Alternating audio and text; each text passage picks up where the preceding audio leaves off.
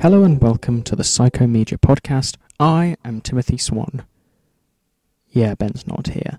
Basically, what's happening is is that he's in Korea uh, for a wedding, and uh, the missile didn't kill him, so that's nice. There's no world war as yet, as far as I'm aware. Uh, if there is one between when I'm recording this on Friday afternoon and when this goes out on Friday evening, I'll kind of be disappointed.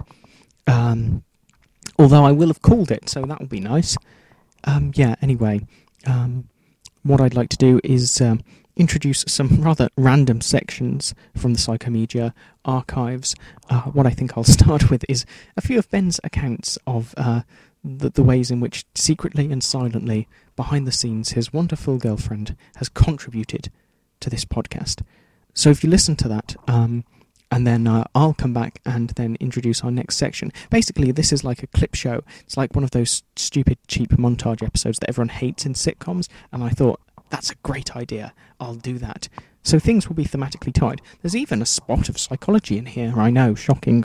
Um, there's also some random remembrances of school and university and some other things.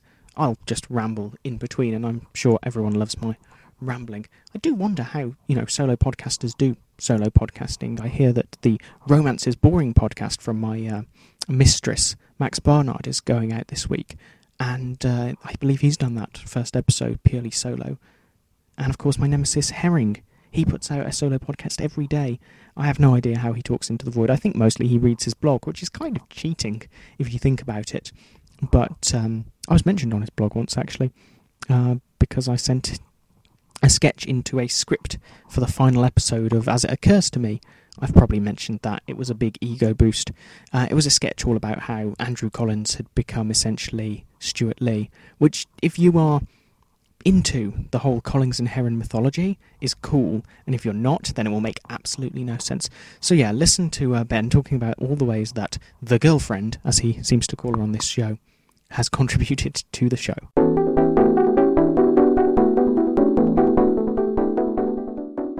Person, incidentally, with whom I have a debate about vitamin C is her. I we have two. We have two things that we argue about: whether orange squash contains vitamin C and whether sharks are fish. Right. Well, sharks are fish. Sharks are fish. Um, they are. What is it? Uh, ech- uh, echidna somethings? No. Look, all you have to do to answer that question is look on Wikipedia. I know I did. This And- didn't seem to convince her. Yeah, right. Class Chondrichthyes, the cartilaginous fishes. What's the What's the one with shark in? Uh, okay, so they're class. I'm just seeing if the infra. Oh, because it's not really broken up in the same way. Hang on, I'll find it. There's a specific thing in there that was an excellent word. Um, But the first thing Um, that features the Greek word for fish is the class is Chondrichthyes, which literally means cartilage fish.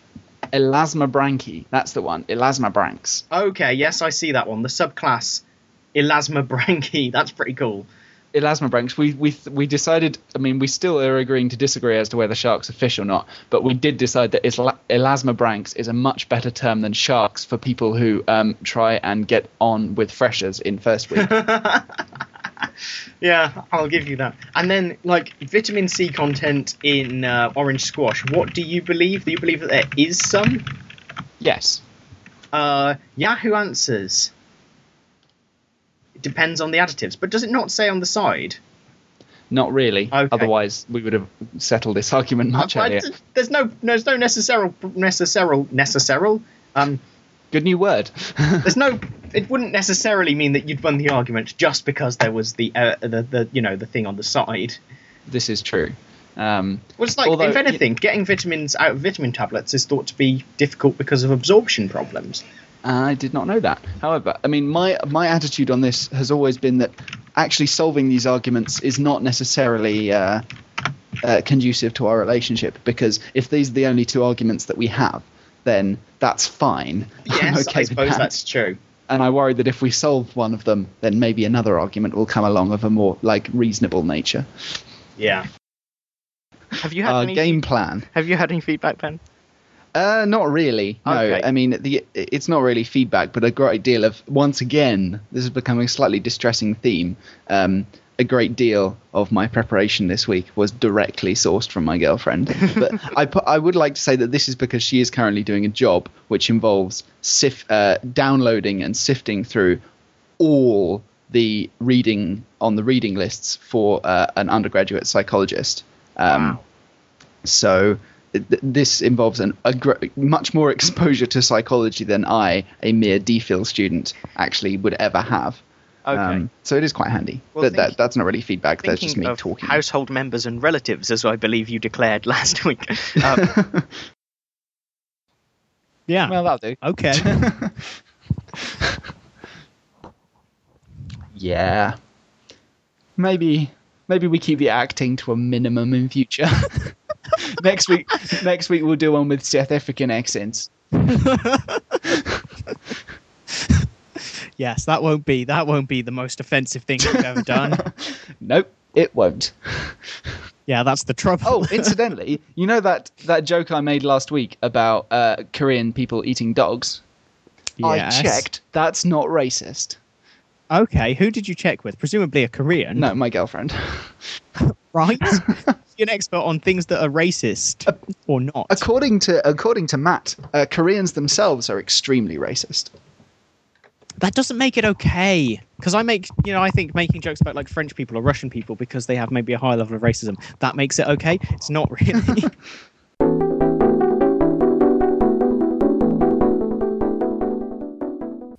So, yes, this week I recorded the uh, final episode of Tim and Max. I'm sure I've done other things. Watched more of Homeland, which I'm sure is very exciting for Ben as well, and he'll have some exciting betrayals and counter betrayals to catch up on in uh, the Showtime series. Although there was a bit that I did note with my uh, obsession with Dexter. Um, where a character got beaten up and then injected in the neck to subdue him. Um, and really, if you've watched Dexter, you'll know that if you inject someone with the neck, that pretty much subdues them without you having to worry about the beating them first. Uh, yes, now, what section are we going to talk about next? Maybe we will have some insight into the sort of philosophy of uh, psychomedia, the way the um, show I was going to say works, but that's really not the uh, case. Our kind of theory of uh, comedy and how uh, the uh, show happens organically, um, because I'm sure you're all very interested in that and uh, fascinated to the behind the scenes insight. Maybe I should print some transcripts of our original discussions about starting the show. Unfortunately, I've lost the one where we discussed all the other potential alternative titles, I can't remember any of them. They were all a lot less slick than Psychomedia, I can assure you, although perhaps more distinctive to find on Google. So yes, I will return to uh, to Tim and Ben's thoughts on, because you know, in the future, editing this together, I'm not really Tim as such. Um, thoughts on what happens when we're doing psychomedia, when we're psychomedia ing.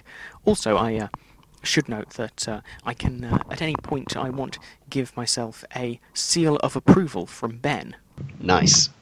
uh, a facility that I promise not to abuse at all. So, uh, yes, Ben, do you think it's a good idea to. Uh, actually, no, that doesn't really work with the timestamper, does it? I was going to ask him a question. It's not him saying yes. Stupid ink stamper not being able to change using audio sound. I blame Ben for this, and Korea, and France. Um, yeah, well, I'll discuss blaming Korea and France a little bit later. Or have I done it already? Who knows? I've done it already. I know because I'm the editor. I'm not losing it at all. So, Ben, what do you think of the idea that we uh, talk about the psychomedia process? Nice. You think it's a Nice. idea? Cool. Cool, cool, cool. Hashtag cool, cool, cool.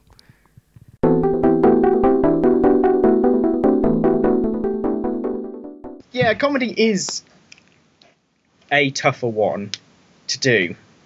But in a way, just like kind of if we just let the things we chat about accelerate, as it were, it usually goes somewhere. Blow out funny. of all proportion. yeah, I mean, like, We I could, dunno. We could pick some old topics that we've talked about and found funny. we could, we could. I mean, that one, I was worried that that one that we just did there was was uh, getting a bit dry in the middle, and then the orphan urine turned up, and that was absolutely like I was pissing myself off camera. Um, Which is no well, pun absolutely intended. Um, I was at a murder mystery evening the other um, week, and um, you have to pl- do all the statements that's like on your character cards. I tell you what, I was brilliant at getting them all into conversation because it's just like, speaking of something quite tangential, this. which is how you conduct just- conversations normally, so that makes perfect sense. yeah, well, clearly I, I've got a vocation in life. Anyway, um, feedback wise, uh, backed up what our friend Dean said uh, last week by saying, I have that same experience. I think of something to write, uh, and then I think I should listen to the rest of the episode before posting a comment, just in case it's something that is, uh, you know, answered. Um, but then forget what I was going to say. I guess Ben and Tim should take the positive feedback that actually reaches them as representative of a much larger pool. Uh, certainly, I think that's something I do by nat- natural causes. Oh, that's a nice. That's a very a nice sentiment. Uh, Um, yeah, and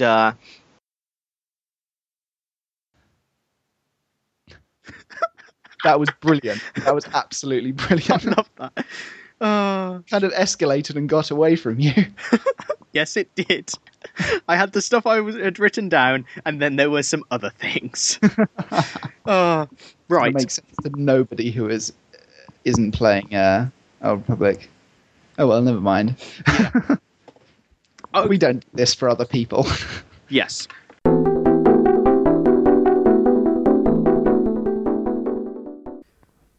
So there you go. You now feel so much more aware of the ridiculous things that go on inside this podcast, or indeed after this podcast, where, of course, we record some of our best and funniest content. Um, you know what I didn't start with? I didn't start with feedback. Do you know why I didn't start with feedback? Because my brain is about as fried as some delicious, delicious bacon. Um, brain supposedly is good fried, the Australians and the French say. I don't trust them, but I do trust you, our listeners. That's not necessarily true. I don't really have any strong feelings of trust or otherwise towards the listeners. See what happens when Ben's not here? Balan, ba, ba, ba, ba, ba, ba. Sean, also known as Baron Malachi, uh, wrote in to uh, say that uh, he had uh, downloaded and given all the episodes to a friend of uh, his who is a psych uh, student and who had submitted a master's on having prosopagnosia. Um, and she's Canadian, and we all love our weird Canadian listeners. Um, and uh, indeed, he did the thing of calling Ben not Tim, which I also approve of. But yeah, prosopagnosia. Prosopagnosia is amazing. We will definitely cover it at some point because me and Ben had a fascinating experience with someone with prosopagnosia. And by fascinating, I mean, oh, it made the best story ever. I don't mean that in an insulting way. It's actually about the abuse of one's disability rather than the disability itself. Um, yes. Um, further to that, Sam wrote in because, hey, Sam, don't you write in every week? I'm glad you do. It means that there's always uh, feedback, all sorts of things. Uh, Venn diagrams of humour are always entertaining. Well, I think you might be the only one there, Sam. You know, if you imagine a Venn diagram of oh, you get it. um, yes, the whole uh, murder binge of uh, visiting your in-laws apparently is very similar to arsenic and old lace. I'll have to look that up. We managed to make him laugh boisterously in public, uh, but unfortunately not whilst anyone was looking, with uh, endogenous dolphins. Can't claim credit for that. Really can't. Um, and uh, yes, uh, apparently both Sartre and Heidegger would have a lot to say about the Hunger Games and about serial killers with XYY.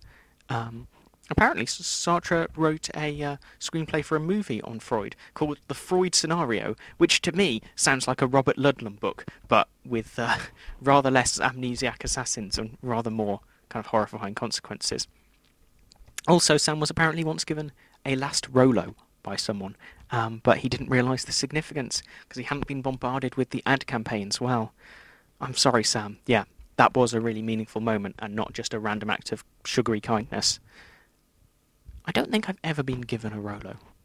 I'm not the big, big, biggest fan of coconut. Coconut? I'm not the biggest fan of coconut in the world. Okay, apparently my brain thinks it's more important that I deny bounty than Rolo. Caramel. Caramel is the one that it doesn't really do it for me. Um, yeah.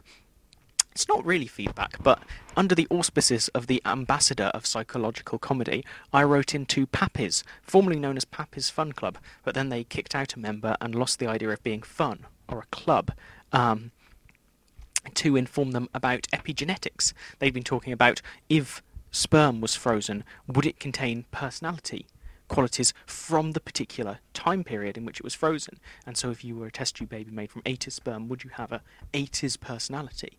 And obviously, you know, they were being ridiculous, but I wrote in to point out that epigenetics means that certain behavioral things can be encoded based on the time one comes to maturity, and thus frozen sperm from a certain era could lead to qualities designed to respond to that era behaviorally. Um, and they may well put that up on their Tumblr, which is nice because that's what all fans of improvised sketch comedy want is a psychologist talking about epigenetics when he's not even a geneticist and hasn't even studied genetic psychology. Maybe I'll ask Ben about it next week, see if he knows anything about it, because he actually has studied the genetics of psychology, and uh, I very much haven't. I hear there are genes that can make people behave crazy.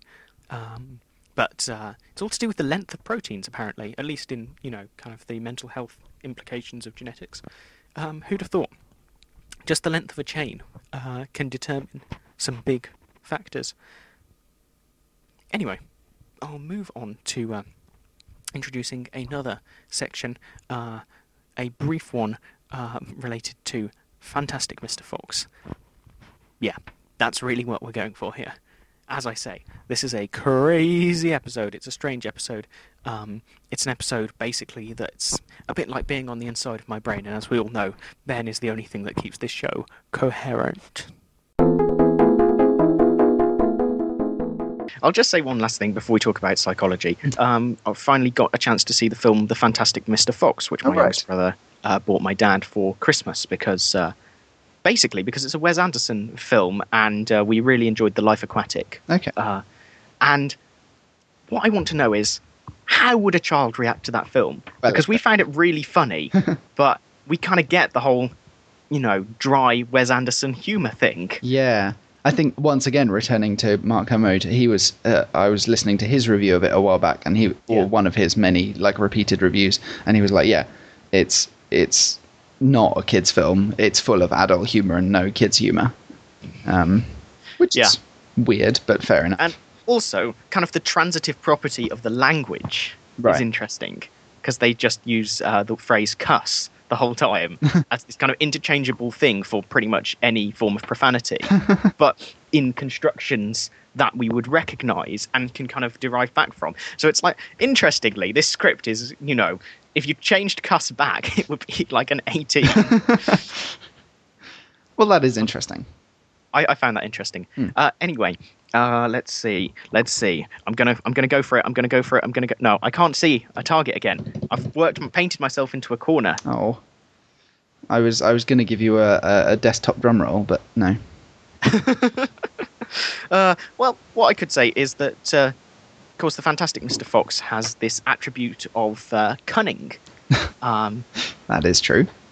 and uh, so, you know, it's interesting that anthropomorphism, we're giving uh, him a personality, uh, a personality that actually comes across. We all think of all foxes as cunning. We, we, okay, so one thing I like the fact that your voice faded slightly as you were trying to make that belabored segue, like you weren't really committing to it and were getting ready to cut and run. the second, I'm just going to drop the mic and leave you hanging. the second thing is um, that is sounding a lot more like the episode on stereotyping than the one on personality. Okay, okay. Have you got any better idea? Have I got a better segue? Um, well, we could always just go back to talking about the Old Republic, which makes it much easier. So I saw No, Star this is not this an week. Old Republic podcast. Yes, it is. stop, stop, like denying it. It definitely is. Do you know what week- one of those characteristics are? Uh. yeah, your f- ability to be like a fox. Man, I, I do a whole extended thing. Foxiness is a t- totally different personality type. I do a whole thing later in the podcast about like a, someone deciding that a personality trait is like attitudes towards a particular animal. I should have totally made it a fox, but as you will see later, it's actually an objectively funnier animal. oh, I'm excited to see. Uh, Okay, that was definitely a spurious segment. Nevertheless, as uh, Frank Skinner has wanted to say, uh, I will quickly introduce a section upon the uh, topic of school and university remembrances and the weirdness of uh, college. Um, and then after that, there will be some psychology and some uh, continuation of thoughts on Star Wars and Orphan Urine, which don't really touch in uh, that much with psychology, but was surprisingly funny given that we would supposedly finish the episode and talking about the topic. Uh, do go back to the show notes to see the picture that I uh, talk about for that particular episode if you would like. But yes, first, something about the weirdness of my high school and the extra double, triple bonus weirdness with uh, cheese and occasionally bacon. Yes, that's a double mention of bacon because it's a bacon double podcast or something. Um, in uh, Oxford University. Uh, we used to have a. Uh, I don't know who was I telling this about recently. We used to have a supply teacher in my high school who uh, his strategy for getting a class to work, and obviously it's quite difficult as a supply teacher to get a class to work, was uh, he would do some amazing accents and impersonations and say, "I'll do five minutes more of that at the end if you work hard for the next fifty minutes," and it worked. So uh, credit to Mr. Story, the supply teacher, for having That's an kind of ingenious way of keeping classes in order. Um, not that my school was an especially rough or difficult school, although you know I was in a few classes where it certainly felt like we were troubling people and you know making teachers weep and stuff. Anyway, Ah, Um, school.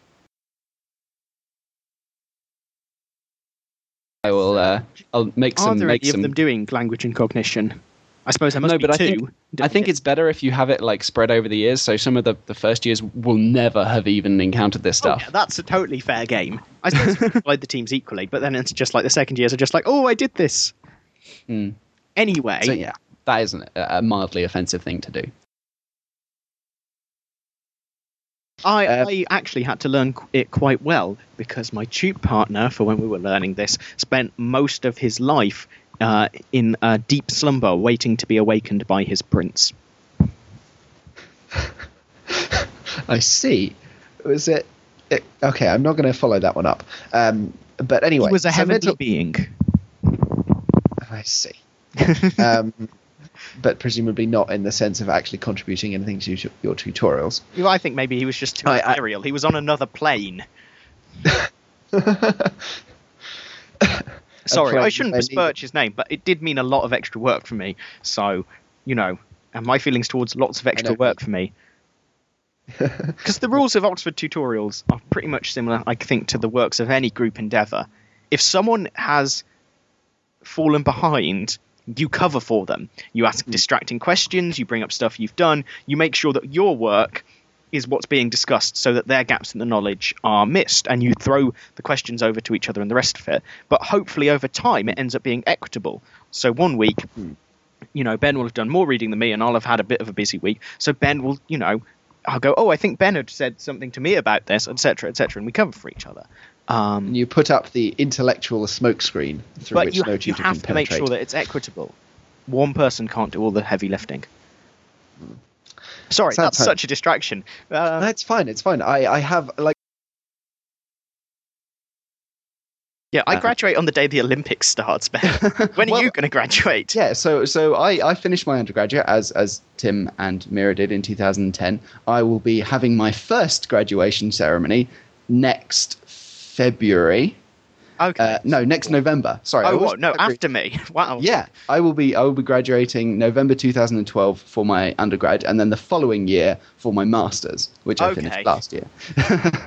uh, yes, the Oxford graduation system is stupid and weird. Yeah, and you could stay a graduand forever, uh, I- I like could. Uh, you know our uh, good friends Lee and Herring.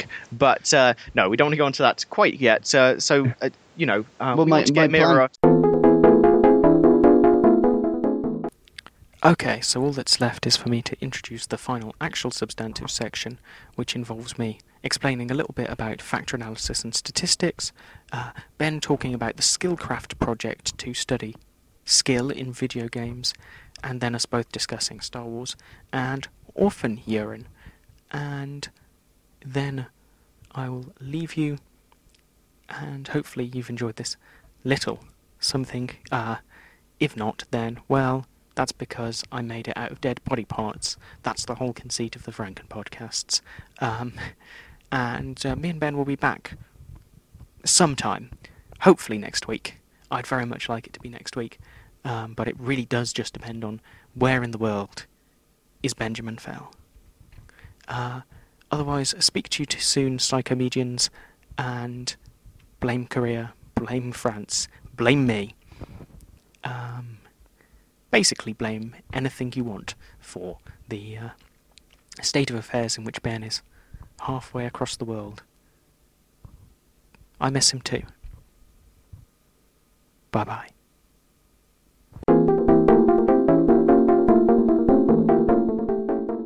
I don't know. I mean, I don't know how much you're going to talk about factor analysis. I, I have a little bit on it later. So, I, I mean, if you want to explain it, then that's awesome, and I'll just like blase and go ahead with my little bit too. But uh, Oh, let's no, find out. Got a nice explanation. Uh, Oh, okay. Well, I have an I have like an example. Uh, okay. well, of. feel free to use your example. I have an example. It's quite a spurious one. Anyway, I just want to know there was a time when I thought statistics were fun because you can apply statistics to anything. You can graph anything. You can make up numbers for, and that's part of the appeal of cricket and baseball. Uh, we won't talk about all the ways I've applied it. That leads to madness. Let's just say that statistically significantly, I did not lose that geek war. I was thinking about this the other day. Had a bit of a geek war. We hired hired an independent judge to determine who out of uh, me and a group of our friends was the geekiest. And uh, I have a feeling my score rating, which was a whopping 88 out of 110, i.e., 80%, probably gone up since we did that. I think so. I, I know for a fact that although I was not involved in this uh, this geek war, I know for a fact that since that time, my geek rating definitely ha- would have gone up. Yeah. Uh, had I been involved. Unless there's been kind of inflation or something. But It's yeah. like it's if if geekery was a personality trait, it would uh, suffer from uh, what's it, the Flynn effect severely. I think it would. Uh, it's kind of the opposite of Beck's, Beck's cognitive theory, because Beck, who disliked the way of looking personality, reckoned that if you observe something, it will reduce in value. And that's the whole idea between, behind cognitive behavioral therapy that he developed. Anyhow, fact, it's like a less extreme form of Schrodinger's cat. stop. Rather than killing it, it just gets smaller. The observed cat just yeah shrinks into I don't know tiny subatomic size. Anyhow, um, Okay, well, I have one last sort of study that I can talk about, which uh, shouldn't take too long. So this is um, it's not really a study. It's it's going to be at some point, but it isn't yet. So uh, I we are on the cutting edge. I, I someone actually at the summer school I was on told me about this. It's called Skillcraft, um, and it is run out of Simon Fraser University in Canada by a guy called Mark Blair. And some of you may, and some of you may not know of the uh, game called StarCraft, or specifically StarCraft 2. StarCraft 2 is made by Blizzard, the guys who make World of Warcraft and Diablo, and it is basically the most successful or certainly the best, I think, esport. Uh, esports being games that are played as sports professionally. Uh, now, there's a whole bunch of issues as to whether a game can really be a sport and all this stuff, but given the fact that in uh, certainly in in Korea, uh, the top StarCraft players are basically rock stars. Uh, they earn thousands and thousands, if not millions, of dollar equivalents for playing StarCraft professionally. And there are also a large number of uh, American and European professional StarCraft players and professional StarCraft teams uh, competing continuously. And it, it's got a huge online uh, following because you. It's you know you don't you don't watch StarCraft on TV like you do with football. You watch it on uh, live streams on the internet, and there are StarCraft professional StarCraft commentators and all this kind of thing. And it is a big industry, and it's got a lot of support, and it is growing uh, in the gaming community because a lot of people. The thing about StarCraft is it's a very very difficult and fast paced and complex game at when played at the high level. It's re- it's very difficult to get into. Like I've tried to learn it, and it's it's got a very steep learning curve. Um, and watching professionals at it, when you know a little bit about what's going on, watching the top players at it is a really exciting experience. It's very fast paced, very uh, you know back and forth game. There's an awful lot, an awful lot of skill involved, and plus the fact like as, as opposed to watching like a bunch of people hurling a ball around, you're watching armies blow each other up and explode each other with nuclear missiles and like gribbly space aliens attack each other. So it makes a good spectator sport as well. And a lot of people who uh, watch StarCraft um, as a as an esport don't play it. Like I watch a lot of it and I don't play it because it's you know it's exciting to watch and the commentators are often very very good and make it really kind of engaging viewing experience. Well, I guess that's authentic to other more physical sports. Yeah. I'm probably going to watch a rugby match tonight. I cannot play rugby. Exactly. Like, I mean, it's difficult to kind of convince people who aren't very used to it of the idea of a computer game as a sport, but you only have to see the crowds that get drawn to the big um, StarCraft 2 uh, tournaments and the kind of excitement and the, the sort of reaction to these these players and the games is yeah it's a sport it clearly is and there's a lot of money in it um, Anyway, the interesting thing from a psychological perspective, according to Mark Blair, is the study of expertise. Now, expertise is a concept which has been studied for a very long time, and there's been a lot of work done on it. And but the pro- there are a number of problems with studying it. So, a lot of times th- these are laid out on. Uh, I'll send a couple of links for the show notes to the the pages for this because it's really interesting. There's a lot of limitations with studying experts and what constitutes expertise and how people become experts. Um, often, so some of these are pointed out. So often you have studies with very small numbers of participants because it's quite difficult to get lots of experts in any particular thing. Um, it's also difficult to kind of code and rate uh, expert behavior. So often in the past, they've used things like chess masters or uh, like expert surgeons. Um, and whilst it's kind of undeniable that a, uh, someone who is an uh, an expert at chess is an expert, it's very difficult to, you know, uh, even sort of code their games of chess and like work out what it is in the game that makes them makes them the expert and differentiates them from non-experts. And in any case, you can't. You have to like watch lots of videos of them playing games or whatever, and then try and extract the information from it, which is really laborious and difficult what Mark Blair reckons about StarCraft is that StarCraft has a huge and in-depth statistics uh, like generation within it, and every game of StarCraft that you play um, is immediately available as a replay with all the completely all the data and all the information contained within it. Uh, every every move that the player makes is recorded. Every click, every uh, movement of the camera, you can see all of this in these replay files. So he and because it has both this easy accessibility of the data and because there is uh, a it is played to an extremely high level and requires a great deal of skill and kind of cognitive engagement. Um, it's a perfect uh, stimulus and kind of measure of expertise. So I mean that there's nothing really more that I, I wanted to say about this other than this study has been set up. They are in data collection. If any of you happen to play StarCraft, you can submit your replays because they're interested in getting uh, data from the whole spectrum of players.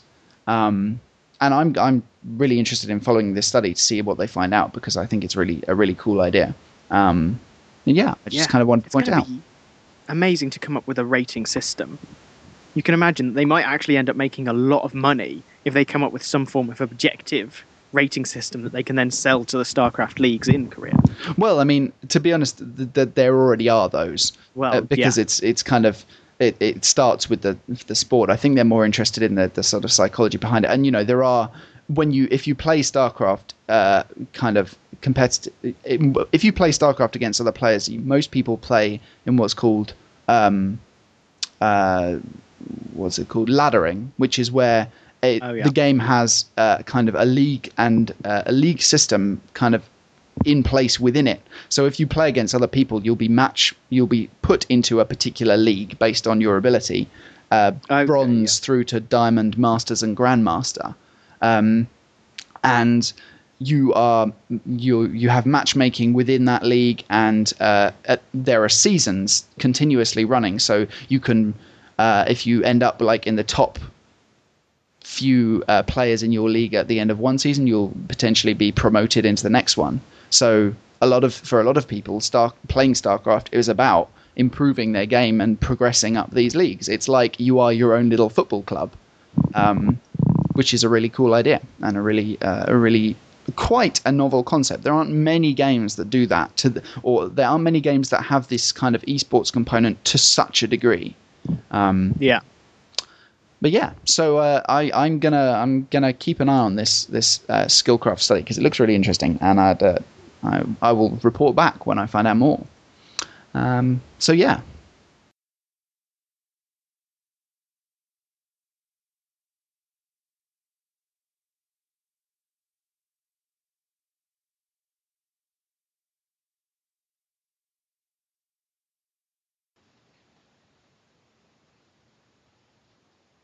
That is the end. What the hell was that? I don't know.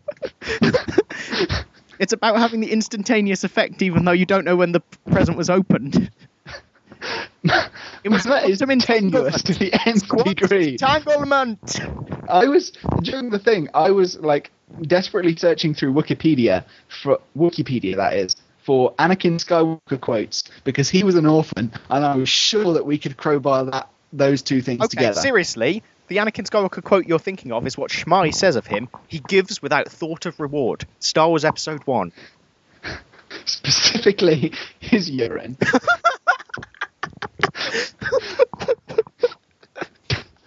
um, I'm glad I didn't stop recording. This will be great. oh, I did. I stopped after what the hell was that? Uh, but anyway, yeah, you should you should hang on to this. Uh, I will. Annie. That will explain his facial expression. He is drained. okay, what I need to do is look up for some show notes what uh, Darth Cialdini might look like. Are there any pictures of Cialdini on the internet? Yes, there are. The best thing about it is that he looks like like the slimiest marketing business person. Go on his Wikipedia page. He looks. Um, have you you've seen Donnie Darko, haven't you? Uh, yes. He looks exactly like the creepy, skeevy guy that comes into the school um, to try and sell them like the wellness program or what it is, who ends up being a paedophile. Yeah. He looks exactly like him, which I kind of wanted, but also didn't want to mention on the on the show because that is edging towards the libelous.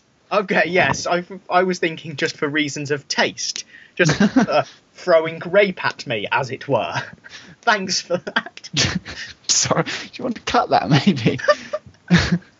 I'll, I'll, I don't know. Oh, I see what you mean. Yeah, he does look creepy. Um, I may save that and do some red and black facial tattoos for the show notes. That's brilliant.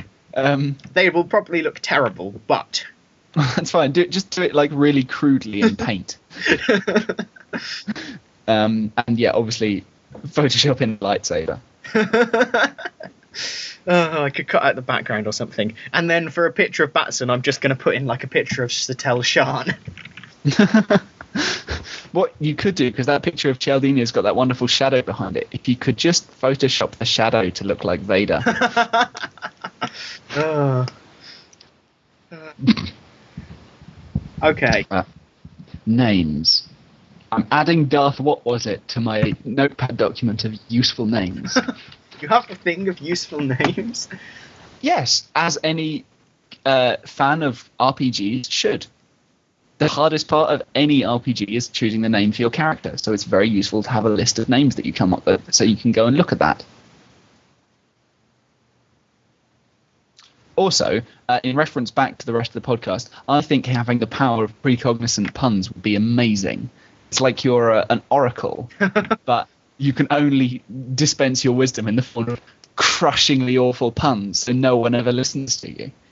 That's interesting. Uh, my dad has a superpower that he can predict what a football commentator is going to say.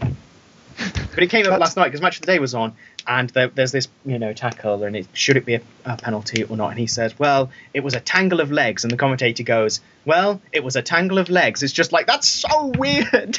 He's had I mean, for years. it's good impressive, but it is just statistics. Football commentators only say a very limited number of things. but uh, that is a, a, a wonderfully useless superpower. So yes, uh, I think that's everything.